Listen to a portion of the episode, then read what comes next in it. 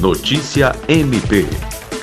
O Ministério Público do Estado do Acre, por intermédio da Promotoria de Justiça Civil de Sena Madureira e do Núcleo de Apoio e Atendimento Psicossocial na Terra, reuniu nesta segunda-feira 7 diversos órgãos públicos para discutir o realinhamento dos fluxos de atendimento em saúde mental no município.